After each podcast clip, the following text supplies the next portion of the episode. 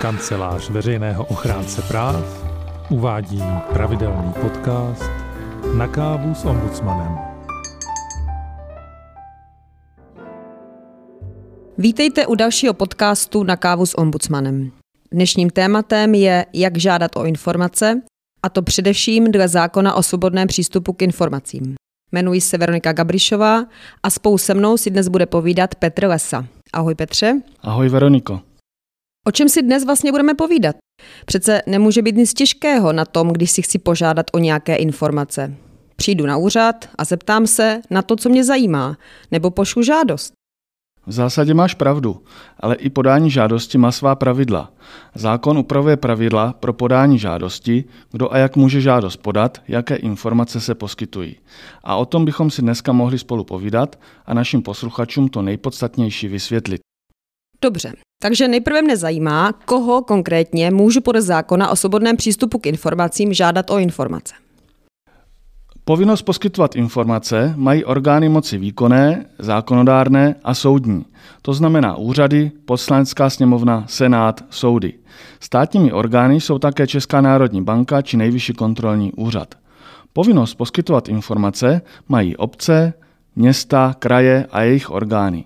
Povinnými subjekty jsou i veřejné instituce a od počátku roku 2023 i veřejné podniky nově definované informačním zákonem. Veřejné podniky? Tím myslíš co? To jsou nejčastěji právnické osoby, zřizované obcí, městem, krajem či státem a jimi ovládané, které současně ve své činnosti naplňují tzv. veřejný účel. Pro představu to mohou být nejrůznější příspěvkové organizace, jako jsou školy, muzea, podniky komunálních služeb, dopravní podniky, státní podniky. Zmiňovanou veřejnou institucí je například Všeobecná zdravotní pojišťovna a další zdravotní pojišťovny provádějící zdravotní pojištění, Česká televize, Český rozhlas. Stručně řečeno, instituce zřízené na základě zákona. Jsem nějak omezená v tom, na co se můžu ptát? Jaké informace mohu žádat? Žádat můžeš o libovolné informace. Povinné subjekty jsou ale podle zákona povinni ti poskytnout pouze informace vztahující se k jejich působnosti. Působností rozumějme činnost. To znamená, že kdokoliv může žádat jakékoliv informace o činnosti povinných subjektů. Informací je obsah zaznamenaný jako text, psaný, tištěný, na papíře nebo v elektronické podobě, nebo zvuková, vizuální či audiovizuální nahrávka. Povinný subjekt je možné žádat o informace, které lze v okamžiku podání žádosti přečíst, poslechnout, zhlédnout, vyhledat. Rozumím tomu tak, že se mohu ptát jen na informace, které existují. No ale co když budu žádat informaci, která neexistuje? Což jako žadatel nemohu někdy vědět, že? Pokud se chceš ptát na informaci, která souvisí s činností povinného subjektu, ale ten ještě nemá zaznamenánu, není povinen takovou informaci vytvářet, vyhledat a poskytnout. V takovém případě tvoj žádost nejspíše odmítne. Rovněž platí, že povinnost poskytovat informace se netýká dotazu na názory, budoucí rozhodnutí. Smyslem poskytování informací dle informačního zákona není obhajovat či vysvětlovat stanoviska a postup povinného subjektu, jeho motivy, úvahy. Prostřednictvím informačního zákona tak nelze vést polemiku o výsledku správního řízení, s nímž nesouhlasíme. Fajn. Teď už vím, koho se mohu ptát a na co. Dále mne zajímá, jak mohu o informace požádat.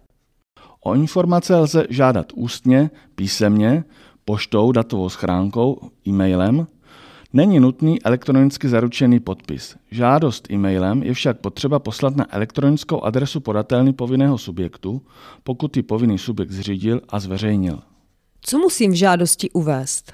Z písemné žádosti musí být zřejmé, komu je určena, kterému povinnému subjektu a o jaké informace žádáš.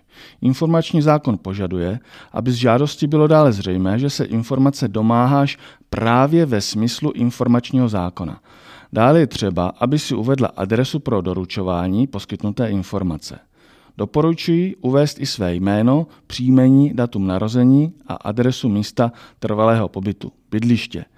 Neobsahuje-li žádost tyto identifikační osobní údaje, nejedná se o vadu žádosti, která by zpravidla bránila poskytnutí informace. Nedostatek údajů o žadateli brání vyřízení žádosti, přesněji postupu povinného subjektu v tom případě, Kdyby chtěl žádost odmítnout rozhodnutím a právě z důvodu nedostatku údajů nemohl stěžovatele jednoznačně identifikovat. Chápu, že musím v žádosti uvést, koho žádám o informace a jaké informace žádám. To se rozumí samo sebou. Ale co prosím tě znamená, že musí být ze žádosti zřejmé, že o informace žádám ve smyslu informačního zákona? tak v ideálním případě to znamená, že to do žádosti přímo napíšeš žádám ve smyslu informačního zákona, nebo uvedeš číslo zákona, to je 106 lomeno 99 sbírky. Přejdeš tím případným sporům. Ale i když citaci zákona v žádosti neuvedeš, judikatura dovodila, že ve smyslu informačního zákona například žádáš, pokud v žádosti uvedeš své datum narození, protože to v neformální korespondenci běžně neuvádíš. Podle názoru ochránce lze totež dovodit, pokud napíšeš, že na informace máš nárok, nebo můžeš napsat, že poskytnutí informací očekáváš v zákonné lhůtě. Jinými slovy, žádosti musí být patrná tvá vůle podřadit dotaz, přesněji jeho vyřizování, pravidlům upraveným v informačním zákoně. Ale neboj se, pokud by si povinný subjekt nebyl jistý, zda podáváš žádost ve smyslu informačního zákona, nebo zda očekáváš neformální odpověď, měl by tě vyzvat k upřesnění. A musí mi úřad odpovědět? Ano, pokud úřad žadatele nevyzve k doplnění či upřesnění žádosti do sedmi dnů od doručení žádosti, měl by do 15 dnů od přijetí žádosti zaslat požadované informace nebo rozhodnout o odmítnutí žádosti, pokud nazná, že informace poskytnout nemůže. Současně platí, že informace, které povinný subjekt poskytne na žádost, do 15 dnů od poskytnutí informace zveřejní nejen na své úřední desce, ale i způsobem umožňujícím dálkový přístup. A pokud bys například žádala o informace, které již úřad zveřejnil, můžete na ně odkázat, nejčastěji prostřednictvím odkazu na konkrétní webovou stránku, kde se informace nachází. Zákonná lhůta pro poskytnutí informace prostřednictvím odkazu činí 7 dní ode dne doručení žádosti. Může úřad žádost vyřídit i jiným způsobem než poskytnutím informací? Zmiňoval si tuším rozhodnutí o odmítnutí žádosti. Ano, kdykoliv povinný subjekt neposkytne žadateli požadované informace, byť i jen z části, aniž by zároveň žádost odložil, vydá rozhodnutí o odmítnutí žádosti. Povinný subjekt žádost odloží, nastane-li některá z následujících tří situací. Za prvé, žadatel požaduje informace, které se nevztahují k působnosti povinného subjektu. Za druhé, žadatel nedoplnil identifikační údaje. Za třetí, žadatel nezaplatil úhradu za požadované informace. Rozhodnutí odmítnutí žádosti vydá povinný subjekt také v případě, kdy informaci poskytnout nelze, protože zákon jejímu poskytnutí brání. Neposkytují se například osobní údaje, obchodní tajemství, vnitřní předpisy a podobně. Stejně tak, pokud by se zdožadovala poskytnutí budoucího názoru povinného subjektu, či vytvoření zcela nové informace nebo informace, kterou úřad nemá a není ani povinen mít. Jak jsme si říkali před chvílí, můžeš očekávat, že úřad rozhodne o odmítnutí žádosti. Říkal si, že žádost lze odložit, mimo jiné pokud žadatel nezaplatí úhradu za požadované informace. Znamená to, že je poskytnutí informací spoplatněno? Obecně úřady poskytují informace bezplatně. Mohou ale žádat úhradu nákladu za pořízení kopií, opatření technických nosičů dat a odeslání informací poštovné nebo úhradu za tzv. mimořádně rozsáhlé vyhledávání informací. Kopii se nemyslí pouze kopie dokumentu v listinné podobě.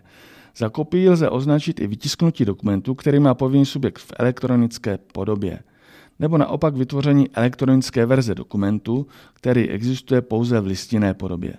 První podmínkou pro uplatnění úhrady nákladů je stanovení a zveřejnění sazebníků úhrad za poskytování informací, a to již před podáním spoplatněné žádosti o informace.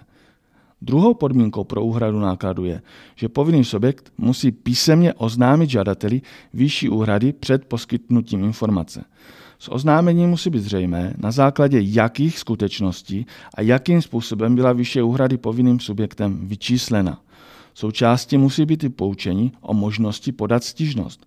To znamená, že žadatel má možnost se bránit, když s požadavkem na úhradu nesouhlasí.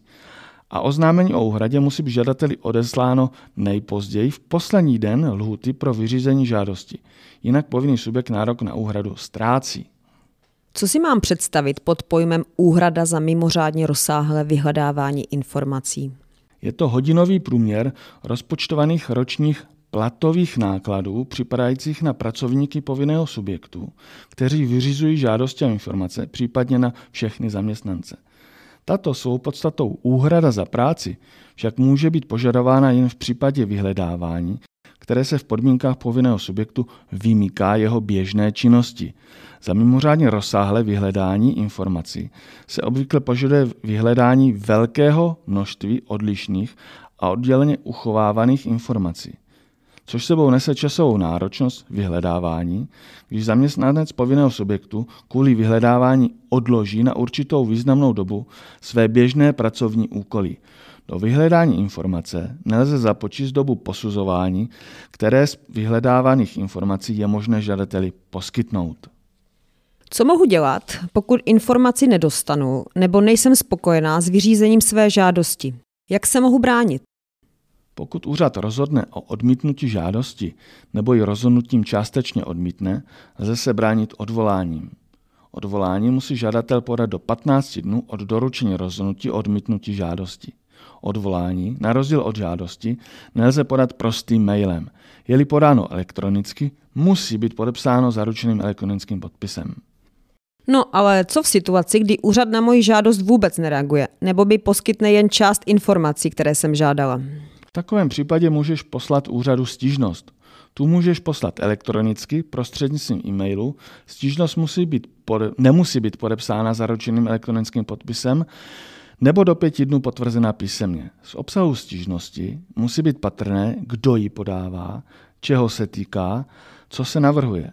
Stížnost je nutné podat ve lhůtě 30 dnů od okamžiku, kdy nastala situace, na níž si žadatel o informaci stěžuje – nebo do 30 dnů od uplynutí standardní nebo prodloužené lhuty pro poskytnutí informace. Existují i jiné možnosti obrany? Pokud nadřízený orgán nevyhoví odvolání žadatele proti rozhodnutí o odmítnutí žádosti nebo zamítne stížnost a potvrdí postup povinného subjektu, může žadatel podat do dvou měsíců od doručení rozhodnutí o odvolání nebo o zamítnutí stížnosti žalobu ke správnímu soudu. Na správní soud se ale nelze obrátit s žalobou, pokud se stížnost týkala pouze nesouhlasu s úhradou nákladů. Možné i správní přeskum pravomocných rozhodnutí o odvolání.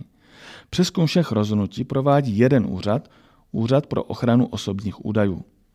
Petře, poslední otázka na závěr. Jak mi může pomoci ombudsman při získávání informací? Ombudsman může postup úřadu při poskytování informací prošetřit.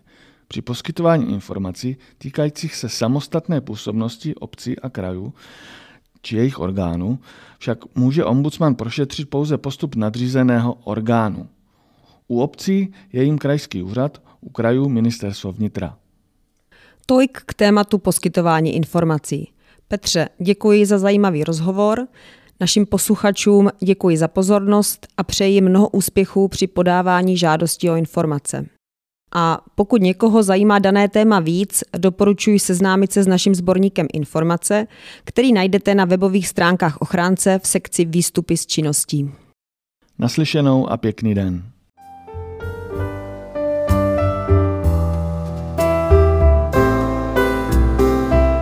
Máte-li návrh na témata, kterým bychom se mohli v našich podcastech věnovat, napište nám ho na e-mail podcasty zavináč ochránce.cz.